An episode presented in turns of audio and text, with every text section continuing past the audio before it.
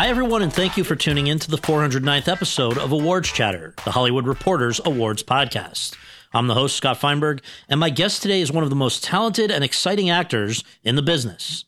He's a Guatemalan born Juilliard graduate who blew away industry insiders with his first leading screen role eight years ago as the title character in the Coen brothers film Inside Llewyn Davis and then two years after that, shot to international superstardom as Resistance flyboy Poe Dameron in J.J. Abrams' Star Wars The Force Awakens, the first of three installments of the Star Wars franchise in which he has appeared. He has also won raves from critics and audiences alike with his work on the stage, on the small screen in the 2015 limited series Show Me a Hero, for which he won a Golden Globe, and on the big screen in projects such as Nicolas Winding Refn's Drive in 2011, J.C. Chandor's A Most Violent Year in 2014, and Alex Garland's Ex Machina in 2015. This year, however, he is having a year unlike any other, with a standout turn as the lead in Paul Schrader's drama The Card Counter, as a key supporting player in Denis Villeneuve's fantasy epic Dune, and as one half of Hagai Levi's two hander, five part HBO limited series, Scenes from a Marriage. A New York Times critics pick less than a year ago as, quote, one of the 25 greatest actors of the 21st century so far, close quote, Oscar Isaac.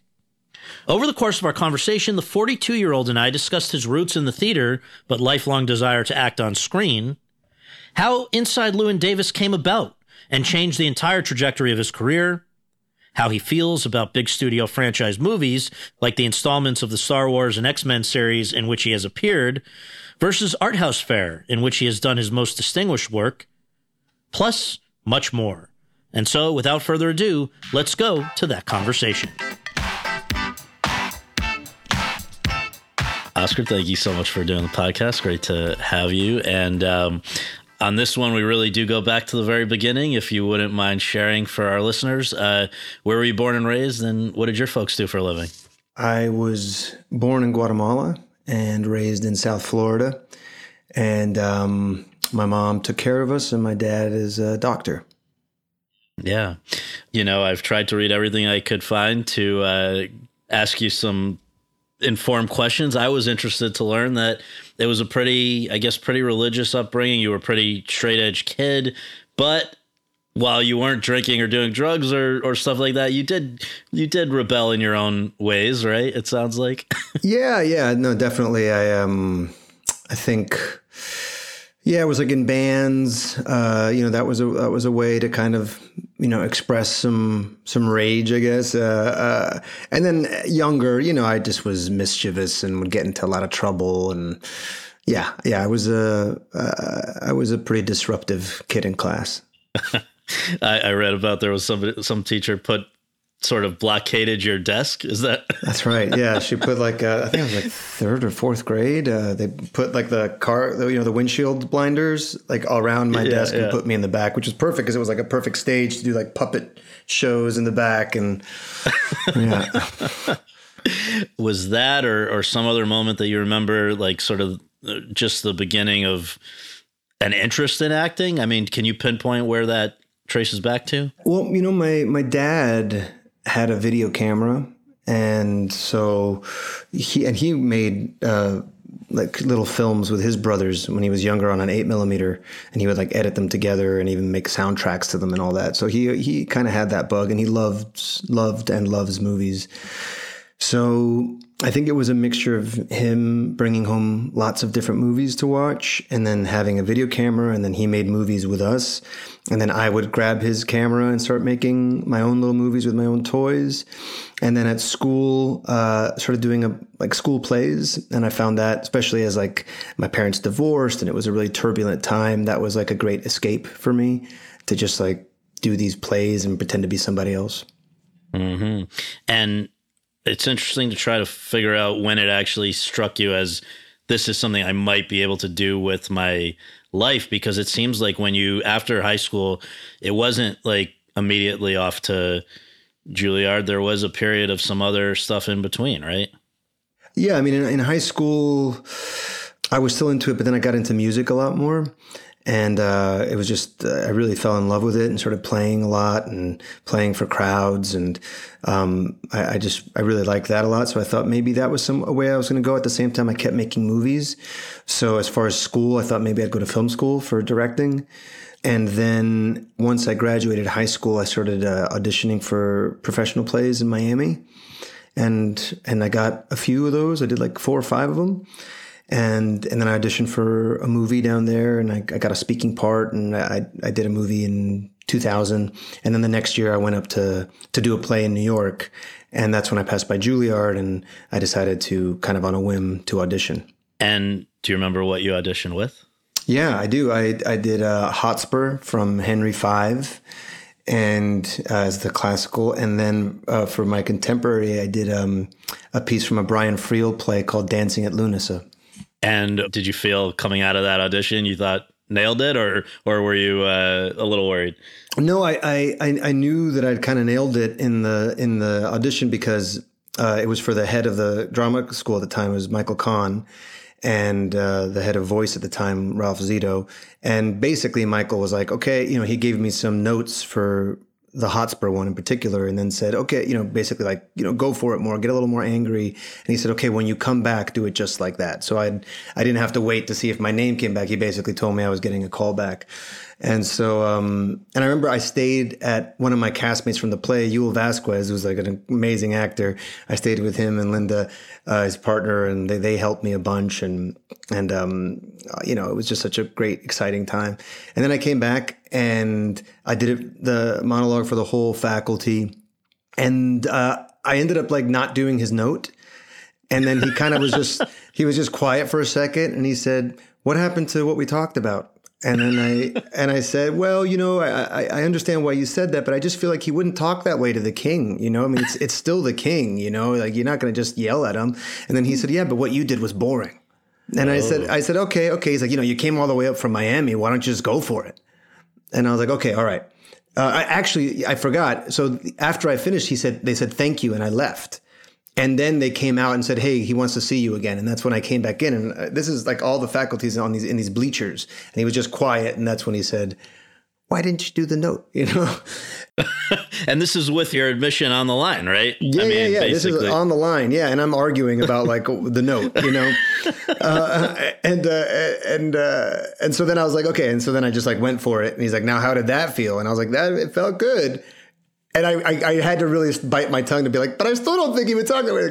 But um, but he just wanted to see if I could if I could do it, you know. And um, and then uh, shortly after that, then you know you you wait around, and then you go up for one more interview with just him and and the head of the acting department at the time, which was John who was like the famous famous acting teacher, like taught Dustin Hoffman, and amazing guy. And um, he was already like well into his late seventies, early eighties at the time yeah, it was just like this dark room in his office where we just talked for a little bit, and uh, and then I, I, had a really good feeling that it was going to happen. So so yeah, and then that really changed the trajectory for me. Absolutely. Uh, now, was it around that time uh, that Oscar Isaac Hernandez Estrada becomes just Oscar Isaac, or what was what was the consideration around that? Well, actually, funny enough, um, at school I was I, I just stayed Oscar Hernandez. Uh, before I went to school, when I was doing uh, the plays and the movies in Miami, I was Oscar Isaac uh, because there was tons of Oscar Hernandezes down there already. Um, I believe there was one. There was one already in SAG, and um, and so it was just wanting to differentiate my, you know, like my dad's named Oscar Hernandez, my grandfather's named Oscar Hernandez. Um, I had friends named Oscar Hernandez. It's basically John Smith. You know, I, I actually still get right. stopped uh, every I, I, get stopped almost every time I come in from internationally because the name Oscar Hernandez is is like a John Smith uh, for you know Latinos and and right. uh, it, it it connects with like five other you know felons that are on the loose. So they're like I always have to go to the back room and be like, I promise, can you just Google me? You know. Uh, so yeah, so it became you know, and, and look, and and also, yeah, uh, uh, um, you know, to try to open it up so that I just wasn't typecast as like you know the gangster or that. And and luckily things have opened up a lot more. And you know, in retrospect, sometimes I'm like, yeah, well, you know, Oscar Isaac Hernandez. Like, I, you know, I could. I remember Andy Garcia at one point. He was like, you should change your name back to Hernandez. You know, it's like to represent. And I'm like, no, I get it. I, I and I tell everyone that I can. You know, I am a Latino. I'm proud Latino. Um, yes. But uh, but yeah, you know, it was a, it was a bit of a different time, and you know, there was also something about like that Bob Dylan esque kind of reinvention thing that I was I liked. You know, I'm I'm an everyman from everywhere.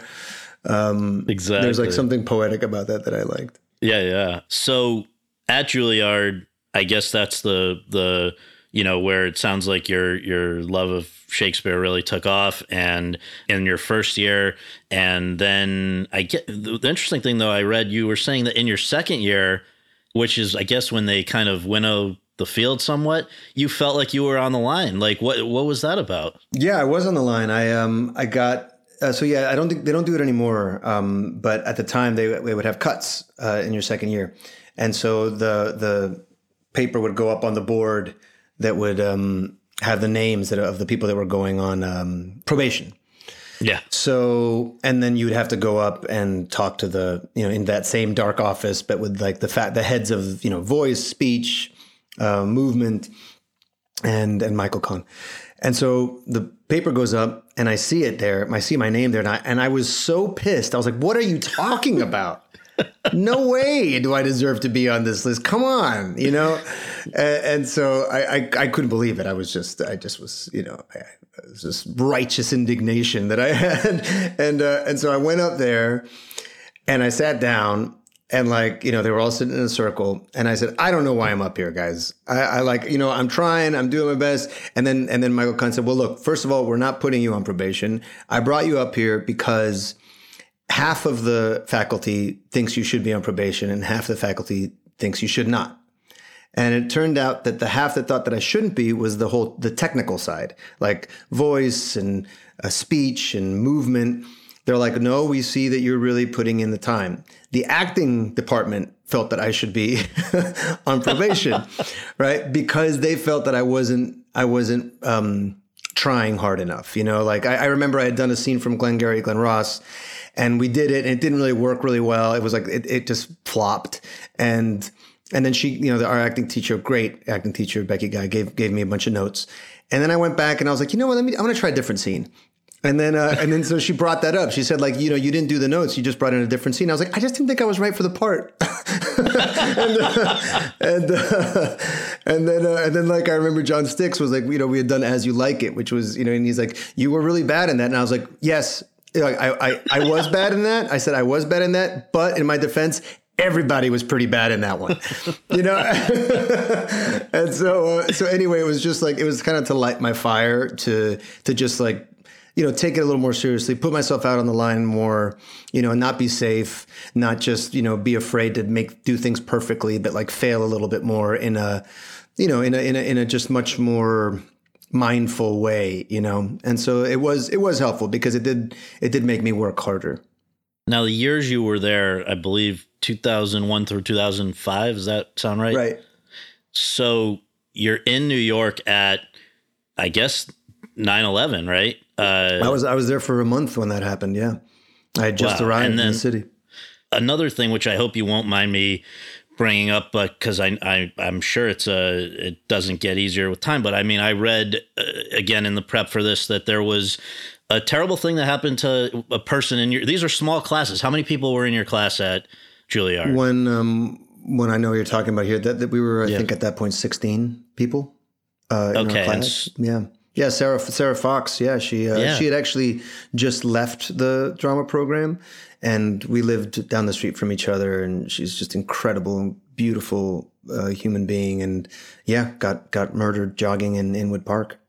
Yeah, and it seems like as as of course it would if a friend of anyone's you know had such an unexpected tragic death it really it seems like it affected you in in a pretty profound way you've said like in in some ways i guess that's where you permitted yourself after that to all right I, you can have a drink or you can let loose a little bit you know live a little bit because life is short that's true yeah that was the first time that i really drank after that. Yeah, I mean, it was less about life is short. I think I was just kind of depressed and sad, and mm-hmm. you know, mm-hmm. I just, you know, whatever kind of convictions of of you know, I, at that point, I wasn't religious anymore. I mean, I, I, I stopped being religious around 15 or 16. I think for me, it was more of just like a badge of, of individuality and independence, you know, maybe even some weird righteous moral high ground that I would have. And, uh, and then at that point, I just, I kind of let that go for a number of reasons. And, and, uh, but yeah, I remember sitting at a bar up in, Inwood and I think talking to a reporter and having like a drink about it because it was just, it was mm-hmm. a lot. It was a lot. Terrible. Yeah. yeah. So as you're getting ready to come out of Juilliard, are you thinking? Because I I don't believe maybe I'm wrong, but I don't I don't believe they offer screen acting instruction. It's pretty much stage, right? No, that we have a I mean, yes, you're right. We had a um, on-camera class that okay. we had for okay. like half a semester, our fourth year, which is a bit of a joke at the time. You know, I remember our our our, our teacher, he, and he's like an experimental theater, you know, professor. You know, with like a like a cigarette holder and a bald hair. Andre Belgrader, amazing and he was like, you know, uh, the film actor should be like a crazy person or like a child. You know, you you bring them from the trailer, you you you you stand them in front of the camera, they do something crazy, you give them a cookie, and you bring them you bring them back to the trailer. you know, that was so that was the extent of it. Yeah, basically. And then he was like, hey, you know, think fish. We're like, what? And he's like, just think about, just think about your favorite fish, or when you're acting. You know, don't think about the, just think about, think fish, like oh salmon oh or sea bass, or you know, think of an eel, or eating fish, or fish swimming. oh my god! Well, so I guess that begs the question: Were you in your own mind? Was there any reason for you to think at that point, like? I want a career beyond the stage, or were you just pretty singularly focused on? Uh, would you have been happy and sort of not surprised if it had been theater for the for the whole career? No, no, I wanted to make movies. You know, I, I, I, that was my first love was movies, like with my dad and that video camera and all the movies we'd watch. I got really into theater and the, the tradition of theater, and I like really fell in love with like, you know, Burbage and the history of you know of, of Shakespeare and you know that lineage and um, the transformative aspects of it. Um, uh, that that that the craft parts of it just were really really exciting to me because also those were the actors that I really admired had done those things as well. So so I I, I really loved the idea of being a more like of a classic actor. You know, I I was less interested in the stardom aspect of it. Um, uh, so so yeah, for me it was always about trying to kind of balance both of those things. So were you? Kind of in some ways on your own figuring out what screen acting actually would demand yeah. of you. I mean, yeah. Yeah, yeah, to a certain extent, you know, reading a lot, reading lots of books and experimenting myself with cameras and uh, making my own movies as well and trying stuff, watching stuff. You know, I, I think at first, all I did at my, I think my first couple years out, as far as uh, my screen acting education, was just basically copying Pacino in Dog Day Afternoon.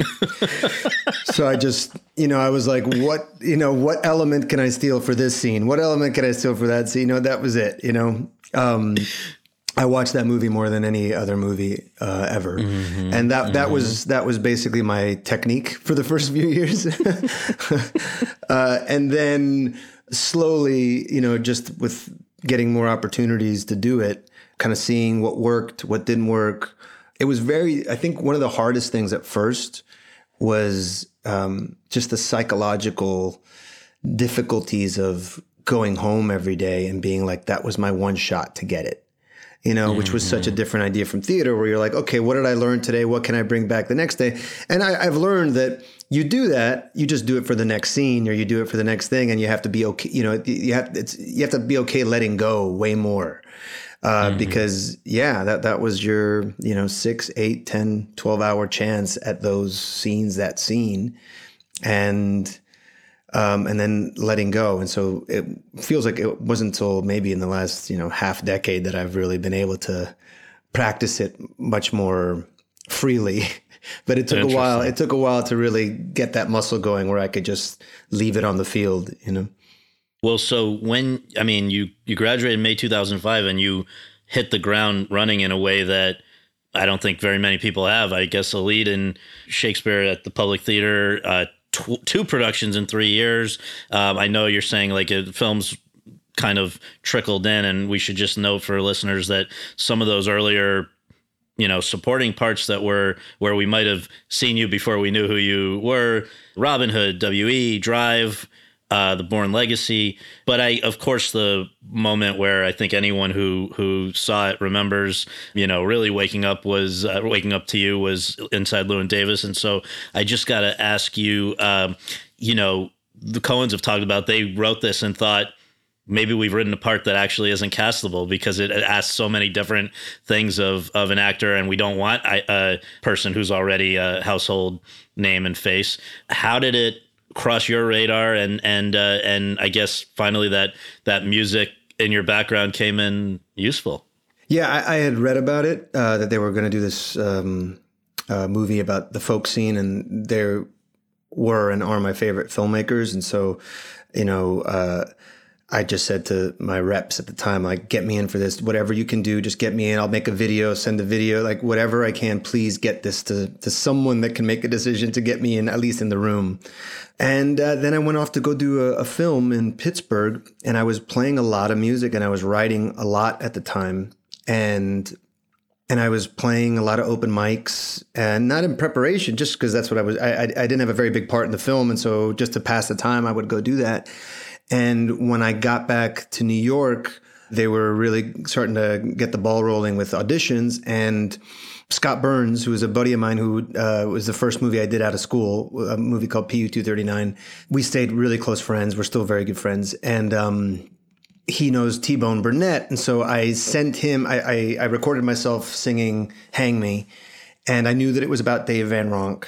And so I, um, I learned how to play in that style and I sang the song and I sent it to Scott and I said, "Can you get this to T Bone?" And he was able to get it to T Bone, and the casting director got it at the same time. And T Bone was like, "This is pretty good. I'm going to show it to the Coens." And and then I found out that I was going to get to go in for the Coens, right? And so uh, at that point, I serendipitously I was doing another really small, tiny little indie movie, and there was a guy that was basically playing like a drunk old guy at the bar. And in between takes, he picked up a guitar and started playing exactly in this style. And he was an amazing guitar player. Uh, and I said, "Hey, you're you're amazing. My name's Oscar." He's like, "Hey, my name's Eric. His name's Eric Frandsen." And I was like, "You know, I've got this audition coming up. Uh, it's kind of based on Dave Van Ronk. Have you ever heard Dave Dave Van Ronk?" He's like, "Yeah, I played with Dave." uh, and he's like, "Come, come, come over to my place on MacDougal Street, and uh, and I'll uh, I'll teach you how to. I'll give you guitar lessons." And so oh I started God. I started hanging out with Eric a ton and playing guitar and smoking weed and drinking and he would play me all these old records and this was my this was just prep to go to the audition uh, which was just incredible that it worked out that way. And so I learned like three or four songs, even though I just had to play the one song. And I went in there, and um, it's funny. The, the, before I went for the Coens, uh, I remember that uh, I went in for the casting director, and at first I just thought it was a direct Dave Van Ronk, um, you know, movie, and he yeah. was like a six foot three, three hundred pound Swede. And I was like, oh my God, I don't know how am I going to get in. I don't like, this is never going to happen. So I, I, go in and I saw a picture of Ray LaMontagne. And, uh, and so I said to the casting director, I was like, oh, cool, man. So is he a reference? And they're like, oh, no, no, he just came in. He killed it and uh, and I was like, oh my god, no way.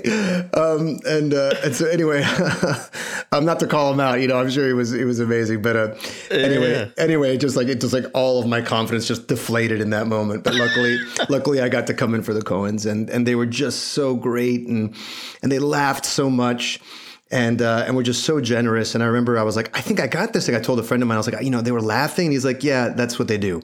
He's like, I, have I've auditioned for them three times. They were cracking up. I thought I had it, and I never heard anything again. And I was like, okay, all right, all right. Uh, but then I think it was a month later. I remember just like I was just screaming to the sky, like, "Give me this, please, God, give me this." And then a month later, Joel called me and and said, "Hey, I'd love for you to to uh, do this movie." Do you think that you immediately appreciated how big of a difference it was going to make in your career. Yeah. Not that things weren't going well before, but like this was yeah. yeah. Changer, I, well, right? I'd never done a lead role in a movie, you know. Uh, right. And this right. was the first one, and it was. what it was asking of me was just everything that you know I loved, like the tonally everything. You know, um, the the the the thing that I love about Dog Day Afternoon is like the the humor mixed with the tragedy, all happening simultaneously, and you know a character that is you know in some elements pathetic, but also so there's like an innocence as well, you know, like all those things, and the fact that there was the, the, the musical aspect of it, and you know just the the, the relationship I have uh, had and have still with Joel and Ethan. Um, you know, it just uh, nothing, nothing. I think will ever top that. Well, and I, I just want to quickly note. Obviously, you mentioned T Bone Burnett, who I think was key with the with the musical side of this. But in terms of the the approach to the the character, um, is it true that Buster Keaton was sort of the the reference point? Because I think that is fascinating. Just like obviously for people don't know this, you know, silent era, the stone face, you know, the guy that is unfazed by a house collapsing around him or anything. That was your that was your point of reference? That, yeah, that early on, as I thought about it, I, I started watching Buster Keaton films, and I thought I thought that was just a great inspiration for me. Um, and I didn't tell Joel and Ethan about it. You know, I just I didn't want it to be. I, you know, I wasn't doing it so that people were like, "Hey, that's Buster Keaton," kind of thing. It mm-hmm. just for mm-hmm. me, it was like a the comedy of resilience, you know, and the fact that it, it's just this complete this face that just doesn't really change, but has a melancholy to it. And so everything, you know, everything has to be in the body and in the juxtaposition. Uh, I just liked that a lot. So early on, I, I decided, you know, like, what if I take away the one thing that I use more than anything, which is smiling, you know?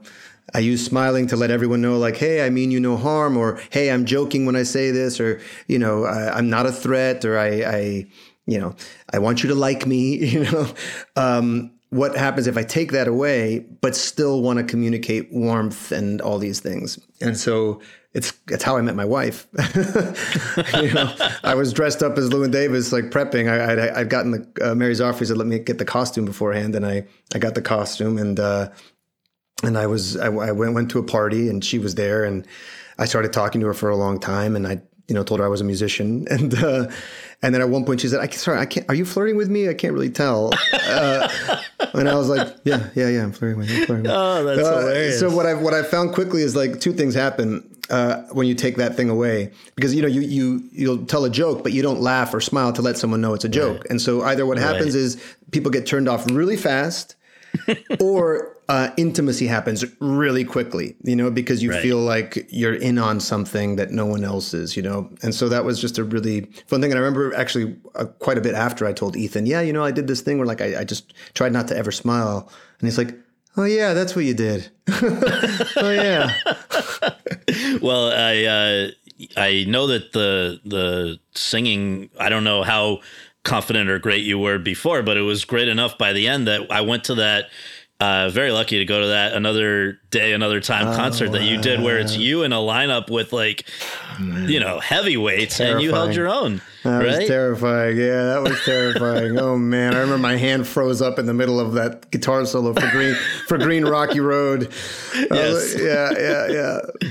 No, but you were you were great. I mean, I think that must have taken some balls, and then also, I guess you had worked with Carey Mulligan before, right, on Drive. Yeah. So that was not new, but I had heard about, and I don't. I've got to just know if it's true or not.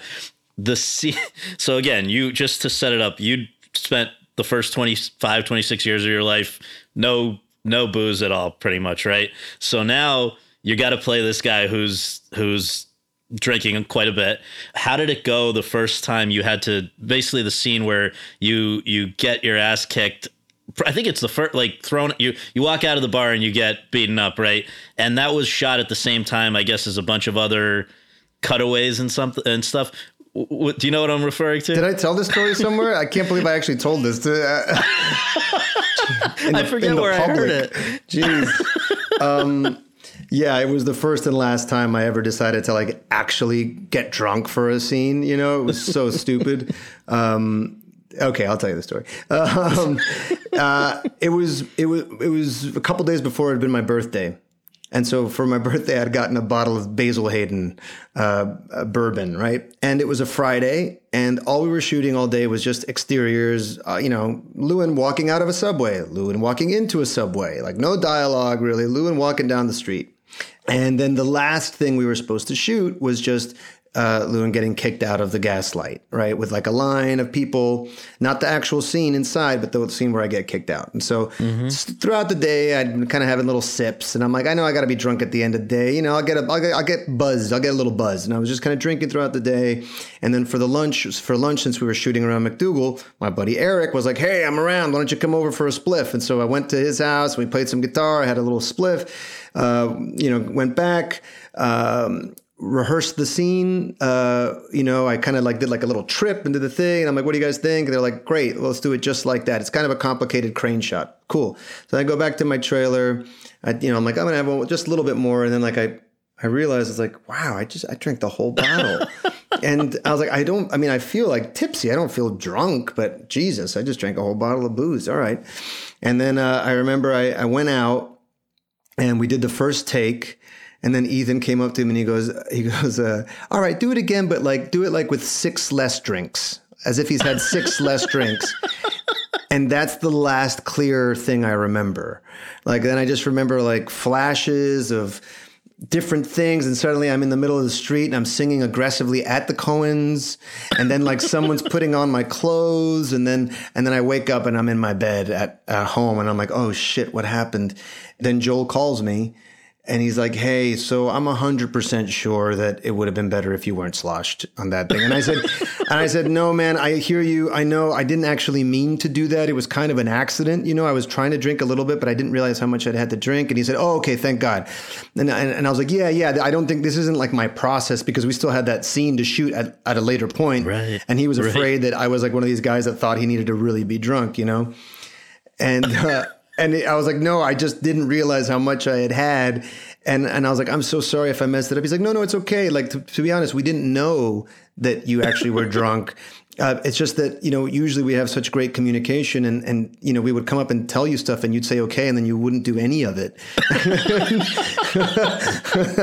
and uh, he was like, it was imperfect. It was imperfect, like a camera move is imperfect, or like a you know the weather is imperfect. And I remember it. It's like what happened. The the, the problem is like it's okay for like one take, but then I just right, didn't right. have the energy to keep pretending like it was the first time after that, you know? So, so it just looked like really bad acting. And, uh, yeah. Well, it so, all worked out. That's, yeah, that's yeah, hilarious. Yeah, thank you for, thank you for clarifying that. Yeah. Um, Okay, so just uh, obviously that you've packed a, a, ton into the eight years since. So I'm gonna I'm gonna not hit on everything and just keep it moving, but I, I, have to ask you about a few of these as we make our way to this uh, incredible 2021 that you've had. So, just if you don't mind, let's go to a most violent year, which was the next very next year. J.C. Chandor, uh, who I had gotten to be friendly with on on uh, All Is Lost had invited me to come by the set that year, when you guys were mm. working on that. I don't think I I don't think I bothered you to say hi, but I just mm. it was cool to watch you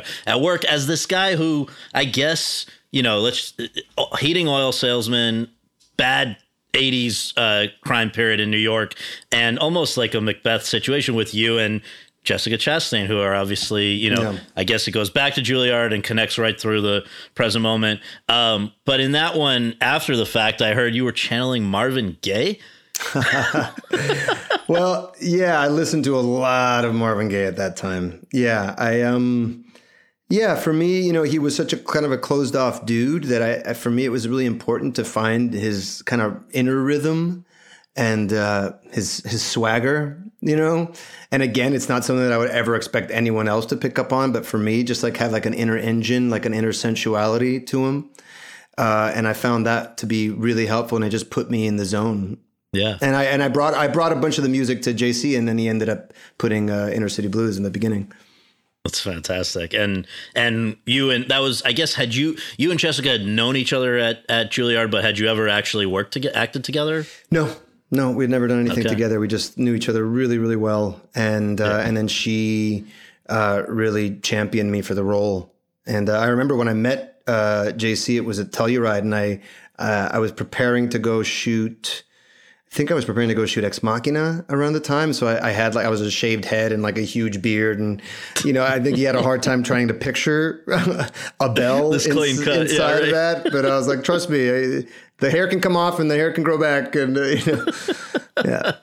Well, so Ex Machina, as I mean, 2015 is one of the craziest years. Uh, I would think, just yeah. in terms of how everything came out. Ex Machina, you're it's almost like a, a Dr. Frankenstein here. You've called it quote one of my most treasured experiences close quote. Why is that?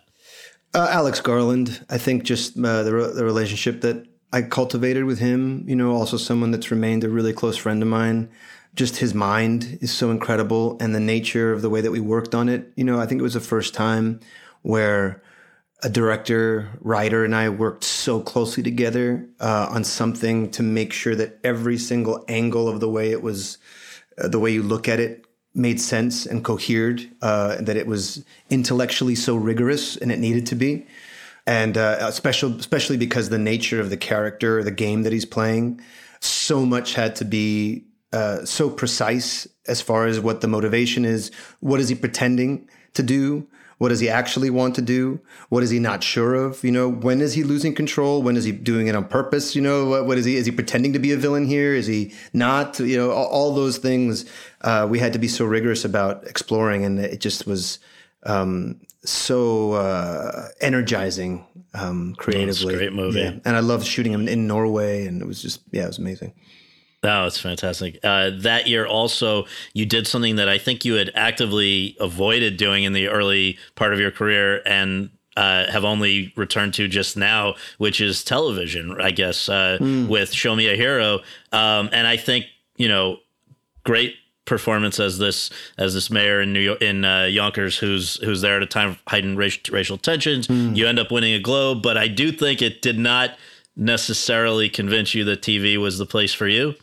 No, not it, there wasn't a problem with the medium so much. It's just to be honest, just the workload is so massive, and that that was that was a really tough one. You know, to try to keep all of that alive and in your mind and clear and uh, you know it just uh, and, the, and the limited series in particular it's like this weird hybrid of movie and tv and it's still such a strange animal, you know, because it, it, there's no set rules to it, and so it's kind of hard to figure out. But the one thing that's for sure is just the workload is just massive. You know, you're doing so much, so so much material in such a short amount of time that it's, in some ways, it, it feels like it doesn't quite have the focus, you know, or just the time uh, that mm-hmm. film does. And uh, and so I think that that was just a, a, challenge. At the same time, there is also something that is kind of um, interesting storytelling wise about long form narrative, you know, and I think there's still a lot to explore there. But um, mm-hmm. but I think yeah, it was just the just the amount of work uh, was a lot. I, I bet. And then finally that year was the first of the three Star Wars, of course, and I I guess it goes back to just a kind of a, a random call from JJ saying like, "Come to come to Paris, but you didn't really know what you were going there for. Yeah. Like, how was that? How was that uh, sold to you? Basically, that JJ and Kathy wanted to sit with me. They'd like to fly me to Paris to talk to me about a role. Uh, would I be interested in going? I said, of course, of course I would. Um, I remember I, I still have it somewhere too. Is a uh, I got a I got this unknown voicemail and it was his voice that said, "Hey, Oscar, it's JJ. Listen, you don't got to come out to Paris. What are you going to play? Like a, an android or a robot? You don't need to do that. I'm just so fancy now. I'm just so fancy now that I can just fly whoever I want over to anywhere I want to go." And then there was a pause. And it, there was a pause, and it was like. Hey, Oscar, it's Albert Brooks. Just saying hey. That's hilarious. He really well, had me going because we've worked. We had just worked on Most Violent Year together. But yeah, man, of course. It was it was, uh, so funny. But anyway, yeah. So I went out there and. Uh, and they talk to me and they're like, you know, he sets up the whole movie and then he dies spectacularly. And then I was like, oh, okay, yeah, it's a, it's a bit of a bummer because I feel like I've done that so much where like I set it up for the main character and then I die spectacularly. Right. And then Kathy, to her credit, was like, yeah, you did that for us in the Bourne movie. Uh, and I was like, yeah. Then, you know, JJ started thinking about it and he's like, oh, I think I figured out a way for him to survive. And then, you know, the rest was history.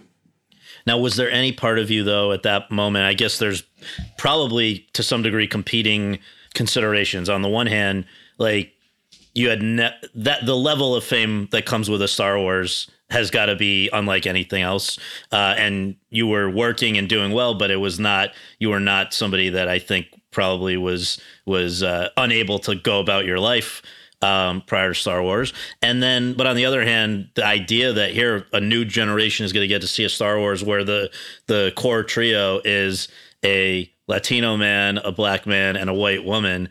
Um, I guess how did, how did you weigh these things as you're deciding whether or not to do this? Honestly, at the time, I didn't weigh it that much. I just was like, it's Star Wars. It sounds fun. I love JJ. I think there's a cool character here. Who knows where it's going to go? But uh, why wouldn't, you know, it's like, why not? Why not? And uh, yeah. And so I, I, it wasn't, it wasn't such a difficult thing to, to, to think about. You know, it just seemed like, of course, why wouldn't I? I love these movies. I've, they mean so much to me personally. So, yeah.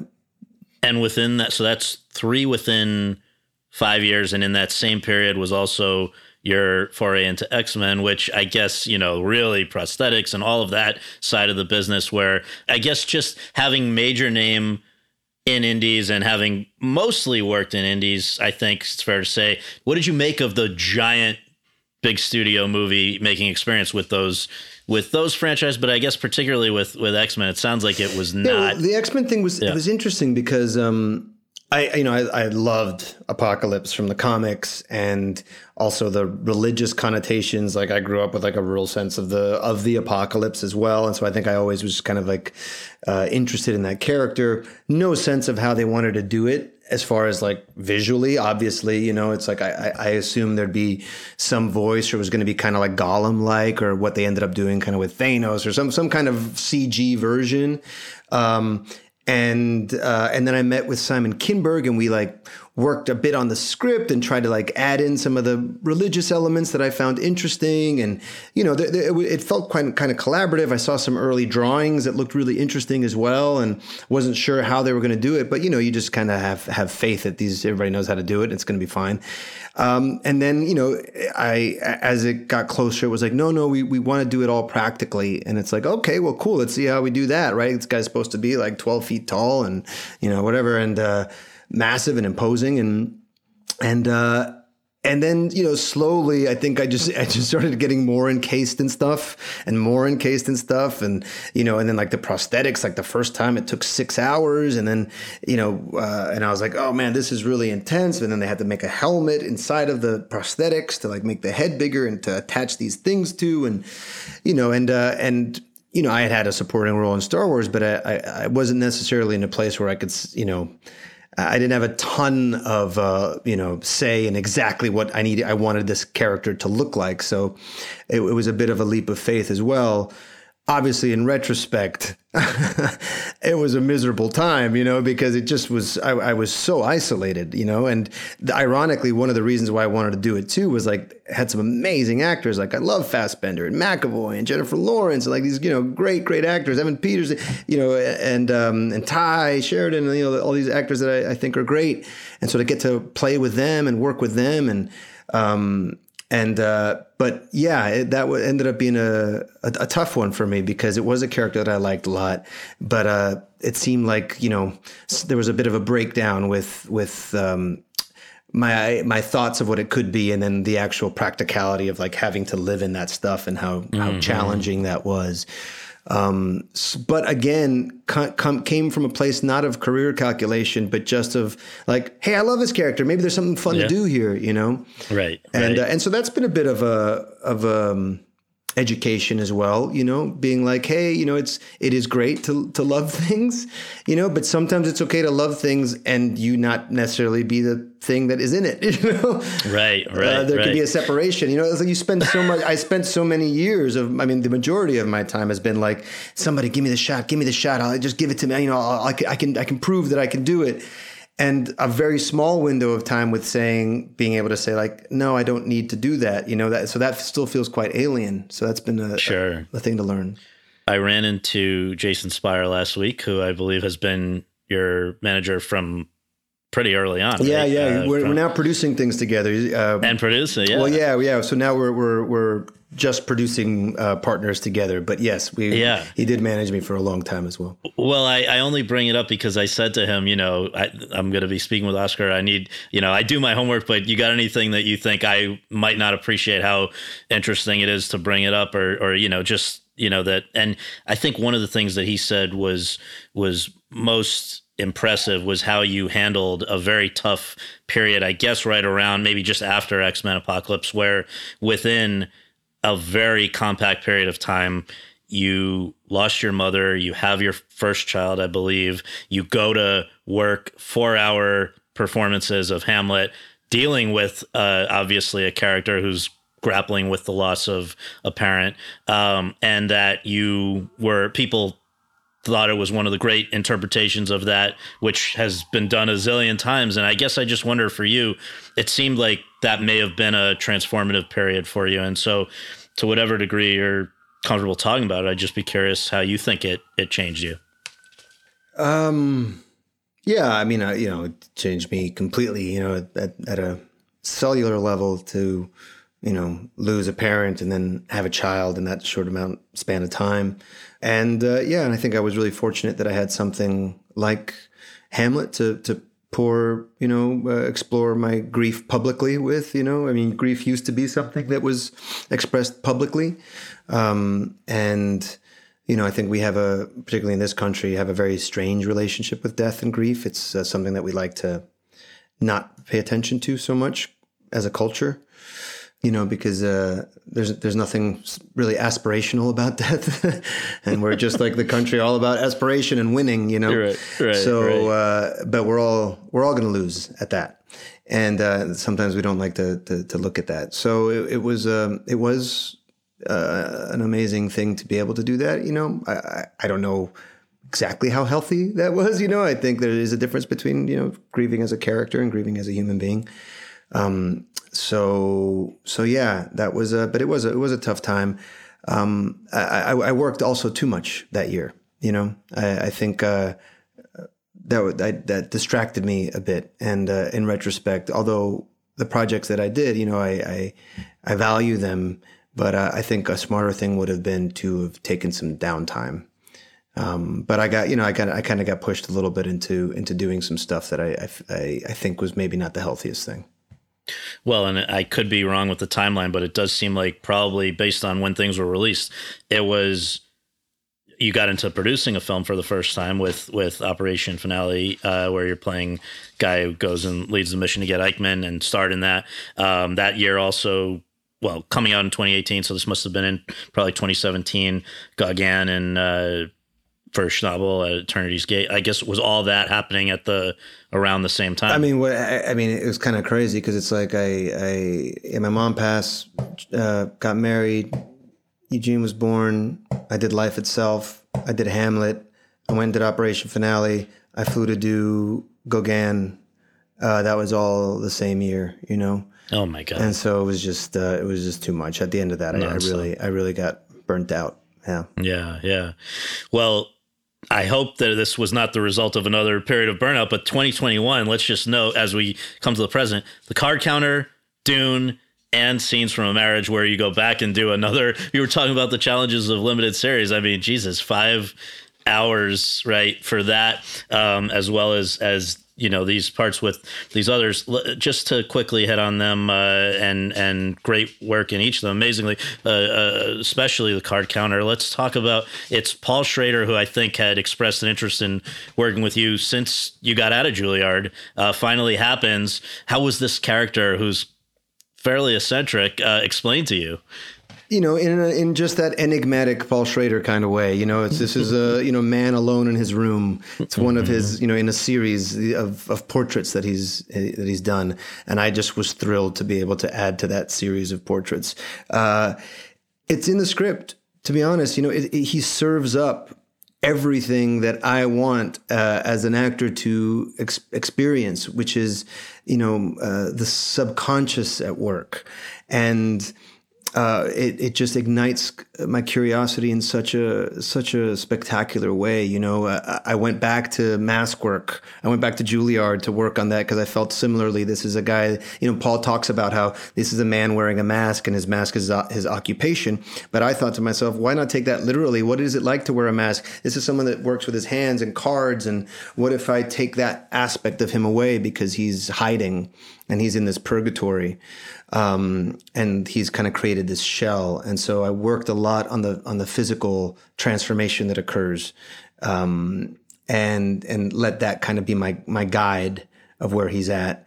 Um, you know, worked on penmanship because I knew he he you know he's a guy that works uh, uses his journal, and I wanted to feel someone that's very controlled. So I, you know, I I, I got I took some courses on um, cursive writing again, which I hadn't done wow. since like grade school, and uh, wow. and and I've kept it up since. I just find it quite meditative.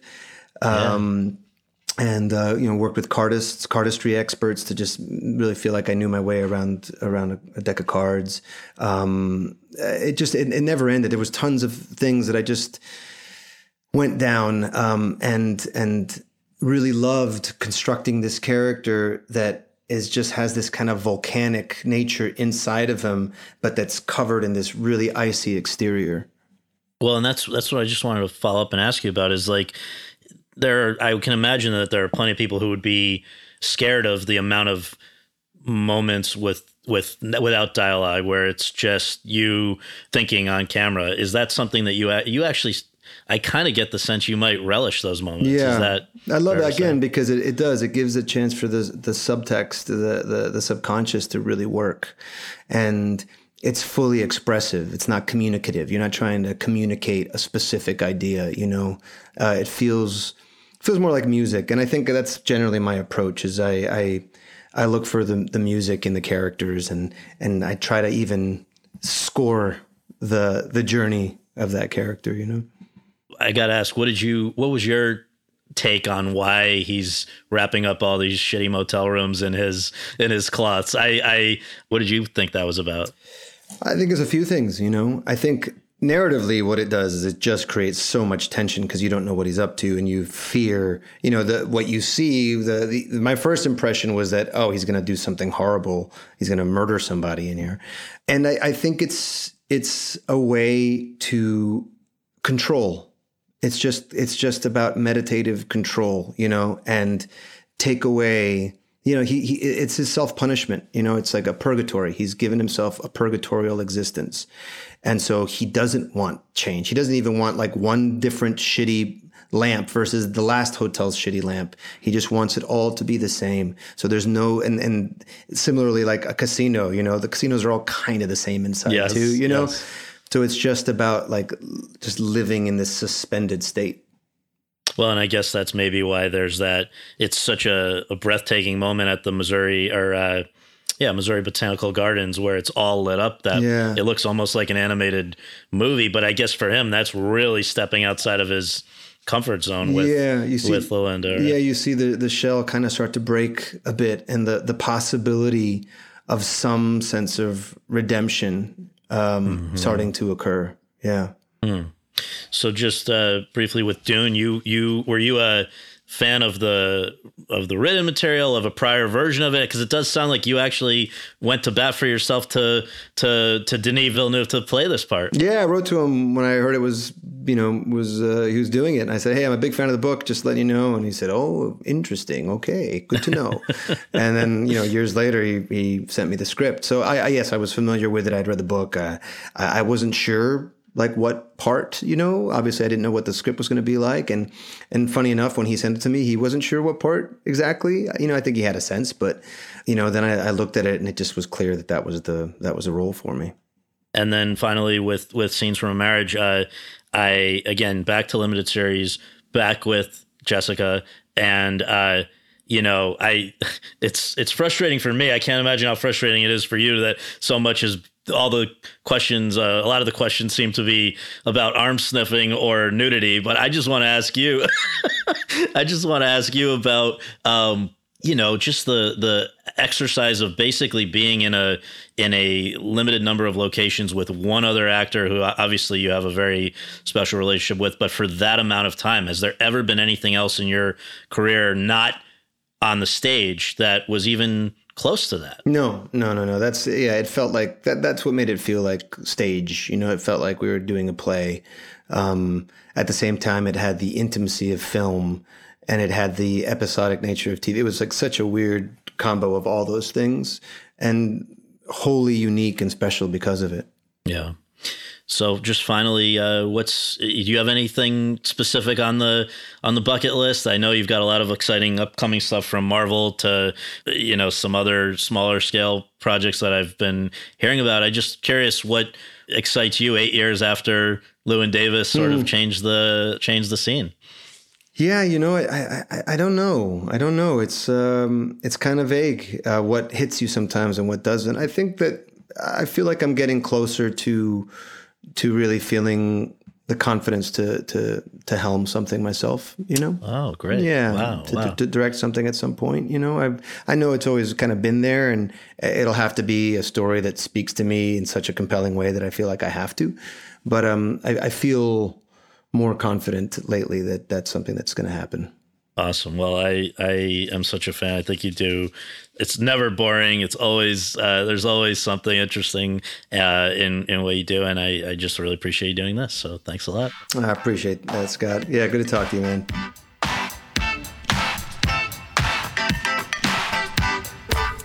Thanks very much for tuning in to Awards Chatter. We really appreciate you taking the time to do that and would really appreciate you taking a minute more to subscribe to our podcast on iTunes or your podcast app and to leave us a rating as well. If you have any questions, comments, or concerns, you can reach me via Twitter at twitter.com slash Scott Feinberg. And you can follow all of my coverage between episodes at thr.com slash the race. Until next time, thanks for joining us.